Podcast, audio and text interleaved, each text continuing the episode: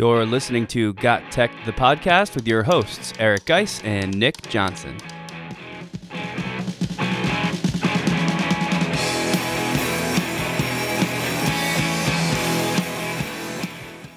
Welcome back to Got Tech, the podcast. This is episode 129 called ChatGPT and 2 free tools that identify AI written text. In this episode, we'll share our take on ChatGPT and other AI apps that can write and think for you. We'll also share 2 edtech tools that help teachers identify when text has been AI generated. This is another episode you don't want to miss. Check it out.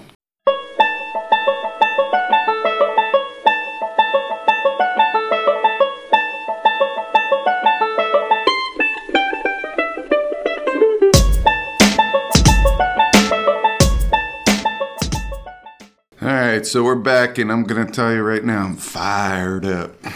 I'm really fired up about this one because I see a lot of fear, a lot of panic about the topic that we're talking about today. And I just want everyone to take a deep breath, calm down a little bit, and understand that this isn't the first time that we've seen a new piece of technology that could shake or rock the educational world. But a little bit more on that a little bit later. Let's talk about some of the updates that we have coming up. These are both in the distant future. The first one's NJECC conference is March 7th. Tuesday's in person, Wednesday is remote.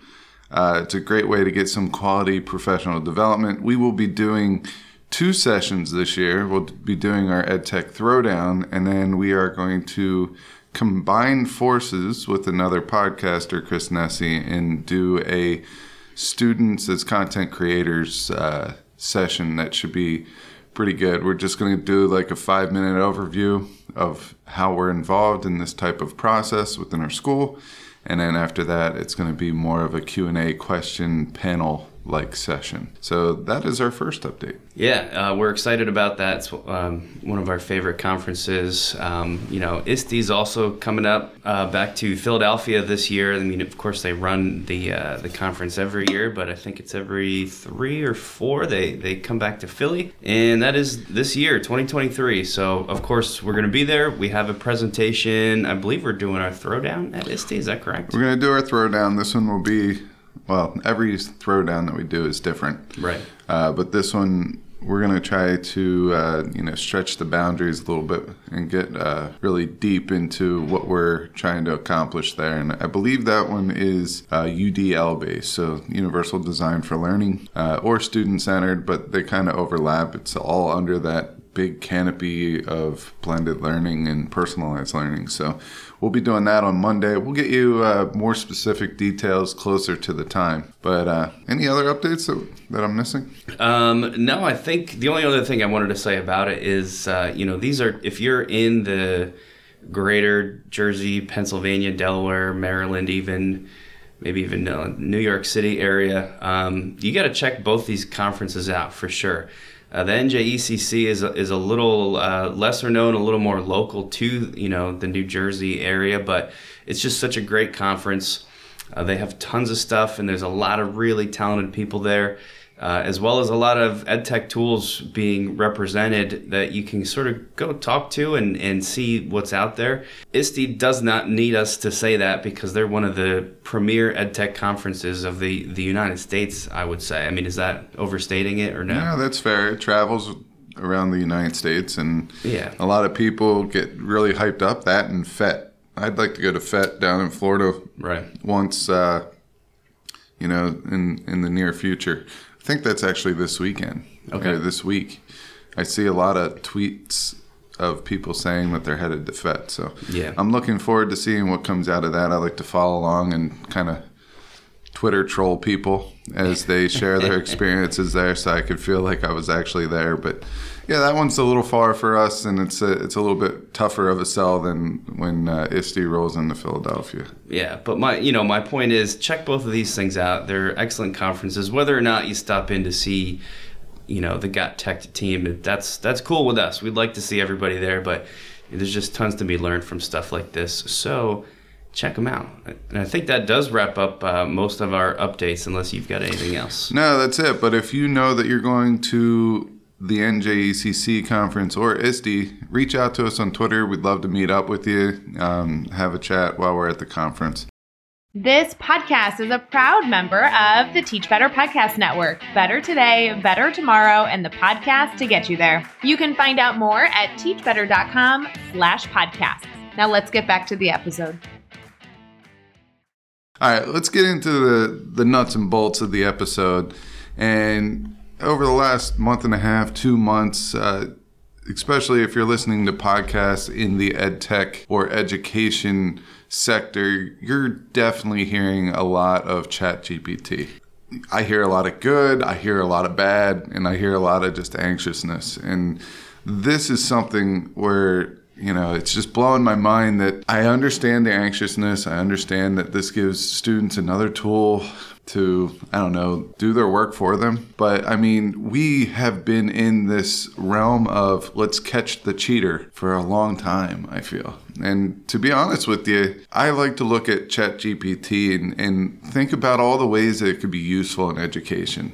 I'm gonna do like a minute rant here, because I'm fired up about it, because I'm super excited for it. I'm ready to go. Yeah, go ahead. I know you want to say something before I burst at the seams here. Yeah, I'm just going to let you cool off for a little bit and back up. I mean, ChatGPT is interesting because it has spread beyond the boundaries of the ed tech world, right? I had teachers coming up to me asking if I had heard of this who are not interested in educational technology at all. This, you know, in the end of 2022, the beginning of 2023, people were talking about ChatGPT. So chances are you've heard of it. If you have not, essentially what it is, it's an AI, it's an OpenAI. That's also the company that put it together, but it's an artificial intelligence engine. It's technically they call themselves a large language model. And I don't know enough about AI to explain to you guys what that is, but it just uses a ridiculously massive amount of information that's stored online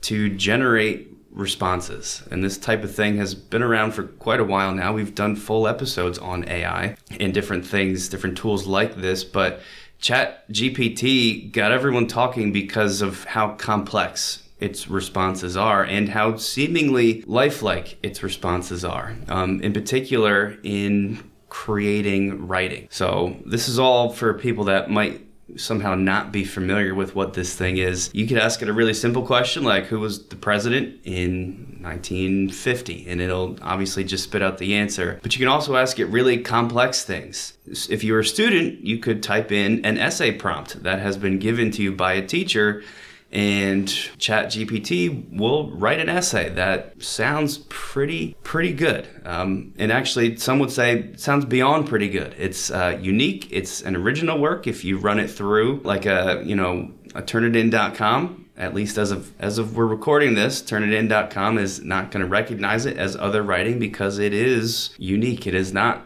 stealing these words, it is crafting them itself, or ChatGPT is writing it. So of course, you know, all kinds of stuff was flurrying online, like, you know, is ChatGPT ending the high school English class? And that's I think that's where your rant comes in, right? Because we have some specific opinions on this issue. Yeah, thank you for introducing ChatGPT. I got ahead of myself there, but we're going to funnel it back in. But Nick, how do you think people felt? How do you think teachers felt when computers were first generated? Yeah, so like I remember being actually in fifth grade when our school got its first like round of computers. And, you know, the kids were all excited because there's a thing in the back of the room that at the end of class we could go sit and like play games on and stuff. But teachers were stressed out, man. They thought it was the end of the game. They thought education was winding down, and with this machine that did all the thinking, and you can't see me, but I'm air quoting, this machine that did all the thinking for you, what else was a teacher supposed to do? Yeah, it was supposed to, one, take over the educator's role. And I mean, when else have we seen something come in that is taking over the education role? How about going from a lecture-based, traditional classroom setting to a student-centered, teachers kind of as just the supporting guide on the side? I mean, same thing. How about calculators? I mean, oh my goodness, it's going to do math for the kids. They're not going to have to think on their own. But we got around that. Hey, leave your calculators in your book bag. The internet, when the internet came out, oh, they don't need to do research anymore. And, you know, it's almost like we go straight to panic mode. I mean, I could think about some other ones like works cited generators. I remember walking down the hallways when I first started teaching. Maybe this is dating me a little bit. And some of the English teachers are going, up, you need a period there, you need italics there, you need underline here, and a semicolon, and a colon. You need a colon. So we get all this, and then all of a sudden the works cited machine, the generator comes out, and you don't hear those lessons anymore. That doesn't mean that those English teachers aren't teaching. It just means they're teaching different. We're advancing. All right, so why use something so robust, so like, I mean, this, it's such a delicate process to write a works cited. So if you have a machine that could do that for you, that's great. It gives you more time to teach other things, to advance the learning. Wikipedia was another one. Photomath, Google Translate. I mean, I could probably keep going, but I'm not going to in the essence of time.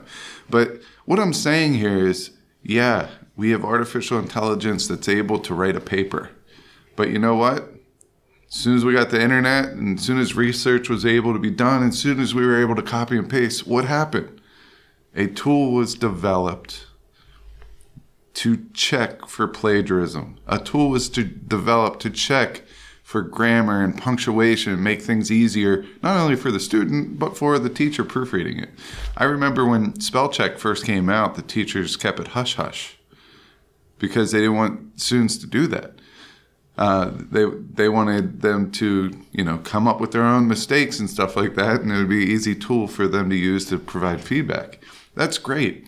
But me personally, if a student can see an exemplar, you know, something that is great, all right? So if we use an AI tool to restructure a sentence, well, their same, you know, malformed sentence is now going to be restructured. They're going to read it, and they're going to read it, and they're going to read it over and over again until something clicks and, oh, I should write it this way. And that's a good thing. So let's just get into ChatGPT and break it down, kind of the pros and cons. Let's I'm going to add one thing before we do that, because, you know, during your rant, I was thinking about all the different, you know, connections to this that I've had.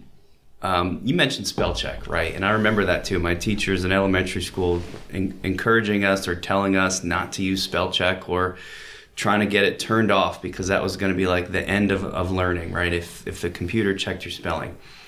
I don't know how you feel, but I think I'm a better speller because of spell check, because I get to these like constant reminders as I type. Like, no, that's not how you spell. You know, I used to mix up the different theirs all the time, right? I guess that's more of a grammar thing, but you get the idea. I no longer make that mistake because it's constantly being checked for me. It's more work for me to have to go back and, you know, change it when I do it wrong. So I was incentivized to learn it and fix it, and I no longer make those spelling mistakes. So it's you know, this is just human nature. I'm not knocking anybody, but like you said at the beginning, it's just a little bit alarmist to see this as the end of things.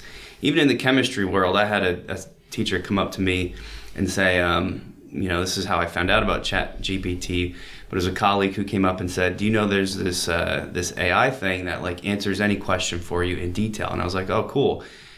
And they said, not cool. You can even ask it chemistry questions. And this example that this teacher gave was, you know, you could go up and ask it, how do you write, or how do you draw the Lewis structure for a molecule? And ChatGPT thinks for a little bit, and it types out like detailed instructions on how to write Lewis structures for molecules. And I checked it. They're good. They're really good. They're a lot of the same instructions I give for how to do it. But I was like, well, that's awesome, right? This is like a place for students to go to ask that question and get help that, from, you know, my initial look at it, seemed pretty good. I was like, this is a fantastic thing. Right. That supports what I'm doing in the classroom. Yeah, it's fantastic. We no longer as teachers need to make answer keys. Now, I will say that ChatGPT does get things wrong. So yes, every once in a while, you need to go look, especially with current information. Because the way that I think of it running is they do like almost like they'll take a data set from 2022, and that's what everything is generated by. Yeah. That picture of that data set. All right, so now we're in 2023. So anything in 2023, it doesn't have any recollection of, and that can make some things seem out of date. But at the same time, it shows kids how to do a problem. It shows them how to work through stuff. It's almost like an assistant in your classroom. Yeah, and that is fantastic. You know how many times that we've handed out a worksheet. Sometimes we had the answer key made up. Sometimes we didn't, and we did it. As the students were working, we would try to work through a problem or two, get the answer key, and then we put it on our class website. Well, now we don't really need to do that, as long as, or we can do that, but just used AI for that process. My thing here is, this may not be a bad thing. I know a lot of people don't want students to be on Chromebooks or devices at all times. The thing is what I teach is that, hey, yeah, you're going to have all these different places that you could get the answers. You can copy it from a friend. You can go online and find someone else that might have similar problems that shared them online and things. But when it comes to the test, it's you in that test. You do not have the AI help. You do not have your friend's brain. You aren't going to be able to cheat very easily, if at all. Right. So if you don't go and put in the work, you're going to get out of it what exactly you put into it. So, I mean, to be able to get instant feedback like this using this tool is amazing. So in this little talk right here, we did identify some negative uses in education for ChatGPT, or these are the things that we hear. All right. Essays obviously can be written for students. It disrupts the creative process. I've heard that one many times. I already said that things can be out of date, especially if it's running off of a data scan from like 2021 or 2022. Every now and again, you could get incorrect information, but we also have to worry about bias. Is it smart enough to handle bias or to write something in a neutral way? Or if you want it to be persuasive, is it smart enough to do that? And those are some areas that, we will have to see as we go. But, there are a lot of positive use cases in education. I think this gives us a great opportunity to bring pen and paper back for our assessments. This gives us a reason to do that. It will help with pre-writing and brainstorming. I mean, think about, hey, ask the question, give me 15 topics on human impacts in the environment, something like that. Environmental impacts caused by humans. We can do that. We could ask GPT to come up with lists or instructions to topics where students can research beyond the AI. So I see AI as being very cookie cutter. When you look at it and you read it, it is very broad, very vague. Well, okay, have the students go in and add more detail, or if AI is writing the plot or a story, have the students go in and fill in the details a little bit. You got the summary, now go in and fill in the minutia that's really going to hammer this story home. Those types of things. You could gamify your classroom. Think about it. We play two truths and a not truth. I don't think I'm allowed to say the other word, but whatever. We play two truths and a not truth. And now it becomes two of my and one of I, AI. So I take two student written prompts and I take an AI written prompt and we try to identify which one's which. Play a game out of it. It could also generate different prompts or tasks. So if we wanted to do like a minute to win it, we could put in, give me 10 minute to win it ideas involving education, see what it comes up with, and go from there. So positive and negative use cases. But we also have other AI that we've been talking about for years, right? Yeah, I mean, there's lots of things out here that do this type of stuff. I mean, we talk a lot about on this show WordTune. WordTune is the website or extension that rewrites your text for you. So if you've got a sentence that doesn't sound quite right, WordTune will fix it. Grammarly does all kinds of similar stuff. And you know, you could have taken this same approach with these tools, but I think what we're trying to say here to kind of wrap up all this is the world that we're going to be living in. I don't think you can fight AI. I think that's just, it's going to be out there, and ChatGPT is just the first really good one that made people step back and say, like, whoa, this is crazy. We have to rethink some stuff. Absolutely, there's negatives, and we don't want to poo-poo all the worries that teachers are having, because that's legitimate stuff. You know, a kid totally can get an essay written and turn it in and probably get away with that. But because this is part of the world and all these other AI apps that are out there and the new ones that are going to be coming up soon, it's just way better to focus on those positives and teach your kids about it, and tell them, yes, this is there. Sure, you could use it. Keep in mind, on your assessments for this class, you will not be able to. So what are you doing for yourself if you are writing all your essays with ChatGPT? Bring back pen and paper, like you said.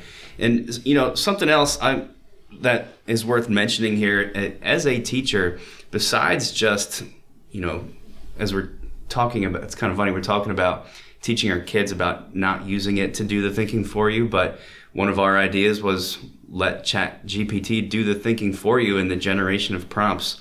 It's totally fine. If you can't think of enough, you know, prompt questions for your kids, go there and let ChatGPT help you get the creative process going. You might even find it makes you more creative because it spurs your thinking in some different avenues. Another thing that it's going to do for you is it's going to challenge you to have better prompts. And this is, I'm stealing this from a Forbes article that I read to prep for today's show, but you know, the author of this article did two tests with ChatGPT. One of them was he asked ChatGPT to write an essay that compared The Heart of Darkness to Huck Finn. And ChatGPT did what it does, and it wrote an essay. Then he asked it again to compare The Heart of Darkness to Moby Dick. Very similar prompts, and the two responses, the two essays that it generated, while different and unique, were also very similar. And the author's point was, you know, while these works were fine, they weren't great. You're not getting fantastic writing out of these things. He said that even, you know, both of the essays had almost like a template was used to write them. Something like the first sentence of the paragraphs in both was, work A and work B have many similarities and many differences. And this guy's point was that, like, as a teacher, you would probably want to teach your students, like, that's not a very good opening sentence. That's not an opening sentence that a human being should be writing to fully engage the audience. So he goes further and says that it's a good tester for your own prompts. If you think that you have, as a teacher, a good writing prompt, you can test it out with ChatGPT. And, you know, his point was, if ChatGPT can write an essay for your prompt, you need a better prompt because it's not challenging enough. He says the goal as a teacher should now be to write prompts that are engaging enough and complex enough that ChatGPT cannot come up with a good essay to them. So basically, let's ask more complex things that inspire creativity that only a human can do, rather than just like a compare X to Y type thing. So that's just another good angle, is in ways that it can actually improve the teaching work that you're doing. Yeah, another example of pretty good content that I've seen over the last couple of days. One of our buddies, our podcast buddies, Tim Cavey from Teachers on Fire, came out with a video. I think it's pretty much on every social. I think I've seen it. And I watched it, and it was a very, very well done video. But the thing that I really liked about it is I think he did somewhere around 12, I could be wrong on the number, usage cases in education. And he literally did an example of teacher himself as a teacher writing a lesson plan, using ChatGPT to write a lesson plan. And as he was reading what ChatGPT was doing, he would make changes. So instead of doing a infographic, change it to a presentation. So it would change the requirements to a presentation. Now come up with a grading rubric for that presentation. And then there's a grading rubric that is generated. Change this part of the grading rubric in the presentation, and it would change it. So that's pretty cool on a teacher's side. That's cool. We get to use it like that. So make sure that you check out Tim Cavey's video. We'll put both the Forbes article link and Tim's video link in the show notes as well. But now comes the portion of the episode where we get to say, okay, GPT chat is here, or Chat GPT. I keep getting them backwards. I don't know what's going on here. It doesn't matter. It's the same thing. All right, but we're gonna ease your pain a little bit, ease your worry, hopefully decrease the anxiousness, because just as I mentioned earlier, when we got the internet where we could copy and paste from Wiki, all right, we had a plagiarism checker developed. Well, guess what?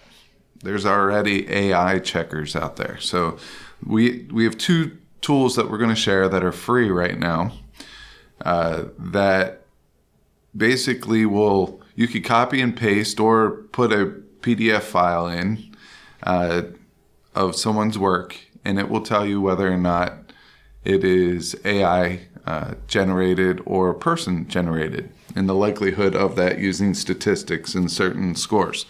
All right, so the first one is called GPTZero.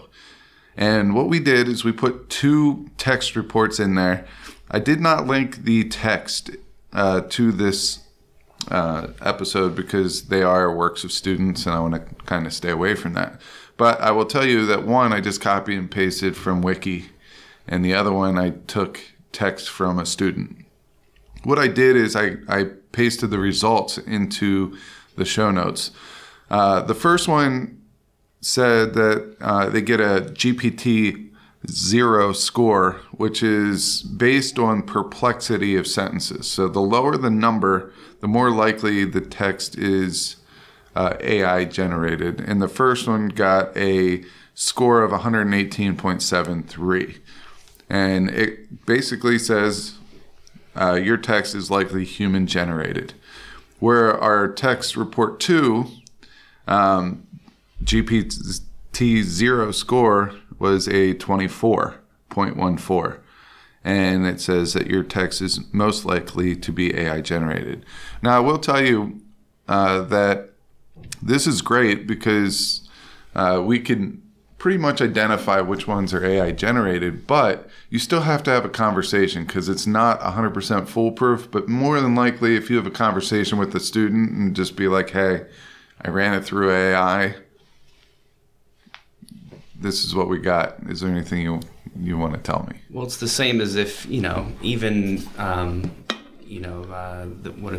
Turnitin.com, it doesn't tell you for sure that something has been copy pasted. It gives you a percentage, right? It says, 30% of this paper matches things sound online. So it's really no different. You just are using it as, like you said, a jumping off point to start a conversation.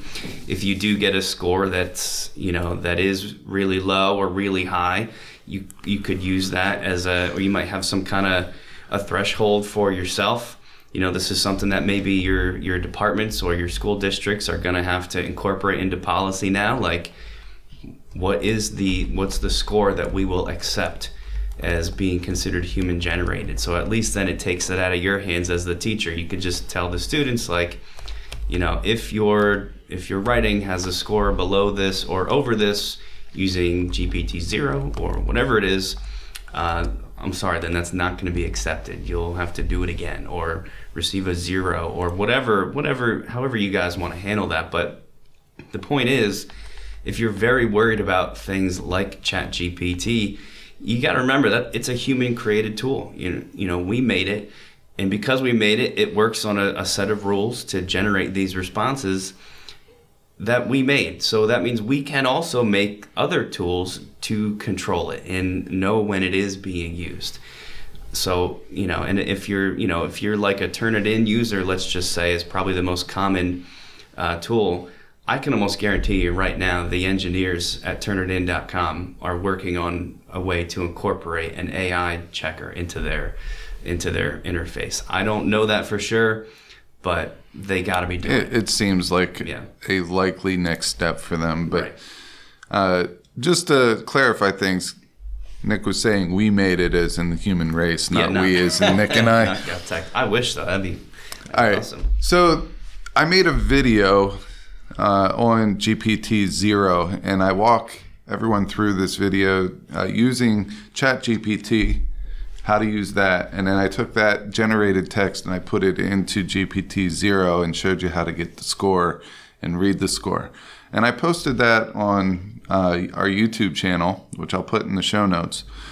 But the reason why I'm telling you this isn't because I wanted you to know that, even though I do want you to know that. It's because that generated a little bit of buzz, and I got almost immediately, I got a couple people commenting on it that it was, you know, they're happy to hear that and things like that. But I also got one person who made another AI checker responded to me and said, hey, I made this one.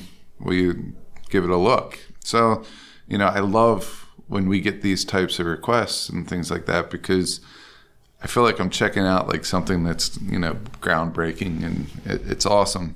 And I will tell you that this tool I was very impressed with. The GPTZero is an awesome tool in itself. It looks like a little outdated platform. It does amazing things, don't get me wrong, but I feel like the next one, which is checkforai.com, kind of looks a little newer. It's a little easier and not as robust. It's super user friendly. So basically, for this one, the reason why I like it is you could take a class set. So if every student turned in a PDF of their work, okay. So if it's a PDF, I haven't tried to see if Google Docs or Word Doc would work, but I know a PDF does. If you put all those into a folder, you highlight them all and drag them into this program, it will run the AI checker for each one and give you a risk score. Low risk means very low risk that AI generated it. Medium risk, high, it's pretty much AI generated. All right, so I wrote this person back, and I said that I love the tool. The interface is awesome. It's super easy to use and stuff like that. But I gave the feedback that, you know, teachers are data-driven. And even though there is a very high risk, medium risk, low risk there, I would love to know how he actually, like how those scores or titles are given to the paper. So when I have a conversation with a student or parent, you know, I could tell them something a little more than I just put the paper in and the score was generated. And what was awesome, once again, within like an hour, I mean, it probably wasn't even an hour, he comes back and he explains how risk scores is based on word frequencies. AI produces more standardized output. I mean, this stuff, I want to thank him so much for dumbing this down for me, because I know that, you know, behind this very easily understood paragraphs, there are very complex things going on. But basically, he explained how the risk score was calculated and what low risk versus high risk and medium risk is, what it means. And how AI detection is used. And, you know, he seemed very receptive to my feedback, because he said, I will look into adding these explanations and more data on the results in a feature update. So to me, this is a tool that I'm super interested in, because one, super responsive to suggestions, questions, and also super receptive in maybe including something in the future. So for me, I'm gonna give the edge out to checkforai.com, even though the other one is created by someone that is within 20 miles of us at Princeton. So I think I'm going to lean on checkforai.com. That's probably going to be the one that I recommend the most, but that's not taking away anything from GPTZero because I think they both do an amazing job. And so hopefully this kind of, you know, eases the tension a little bit between teachers and ChatGPT. Yeah, and the point of all this is, like, does ChatGPT and whatever comes after it, does that change education? Absolutely. Are there negatives? Yes, but we have ways, very viable, easy to use ways to combat those negatives. Are there positives? Absolutely. I think this can, you know, be used as a tool to make your own teaching prompts better, to make students more aware, maybe even make students better writers. I think you mentioned this earlier, but I can't remember for sure. So I'm going to risk repeating it and just say, make sure to talk to your classes, talk to your students about this tool. Make sure they know that you know about it. Make sure that they know that the works that ChatGPT produces, you mentioned bias. Besides the fact that they can be produced biased responses, it can produce wrong responses. Just because a computer made it doesn't mean it's correct. There's often, errors in the information in the work that these things put out, and kids need to know that. People need to know that it's not perfect, and in the long run, it's definitely not worth their while to use this. I also wanted to just say that, there's been, I think more common than these AI writing generators are AI art generators. We've talked about several on the show before. OpenAI, the company that made ChatGPT, has one of the best ones as well called DALL-E, DALL-E.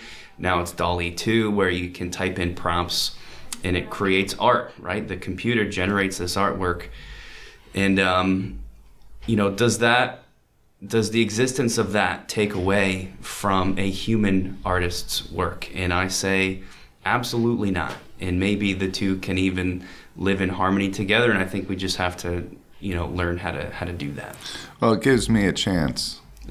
That's what that one does. It gives me a chance to, if you ever have taken an art class in college, which I have for 2 weeks. Oh yeah, that's right, 2 weeks. 2 weeks of an art course. My teacher is just like, you're not at the level in which we need you at. And I go, lay it on me. How bad am I? And she goes, I've seen first grade work better than what you do. I was like, that's fair.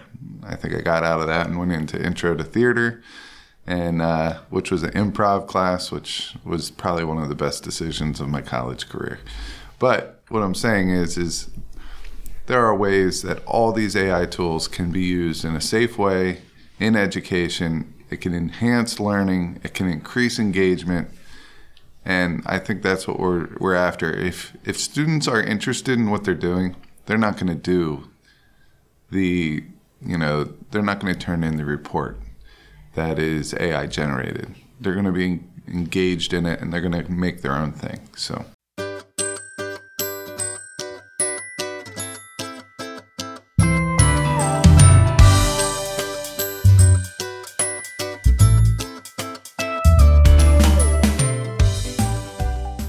I think that just wraps up this episode. Please make sure, if you find value in this content, that you tell other teachers about us. If you are going to any of the conferences, please reach out and let us know.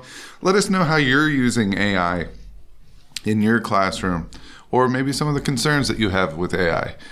You can follow us over at Twitter at We Got Teched, Nick at Nick Got Teched, and me at Geis Got Teched. You could follow our Facebook page, and you could also go over to YouTube and check out some of our videos. We just got done with the 12 Days of EdTech. Those are getting some positive feedback on those. It's just 12 very short videos that allow you to pick up new skills as teachers and learn about new EdTech tools and things like that. And finally, go over to www.gottech.com and check out all our other blog posts and all our other content and templates that we have to offer. Thanks for listening to Got Tech, the podcast. Remember to subscribe to our show and follow us at We Got Tech on Twitter so you can stay up to date with the latest episode releases, blog posts, product reviews, and PD announcements. You can also follow Geis and I individually at Geis Got Tech and at Nick Got Tech on Twitter or on Instagram at Nick Got Tech. Finally, remember to check out our website, gottech.com, where we post all our episodes, articles, and resources available to you for free. Until next time.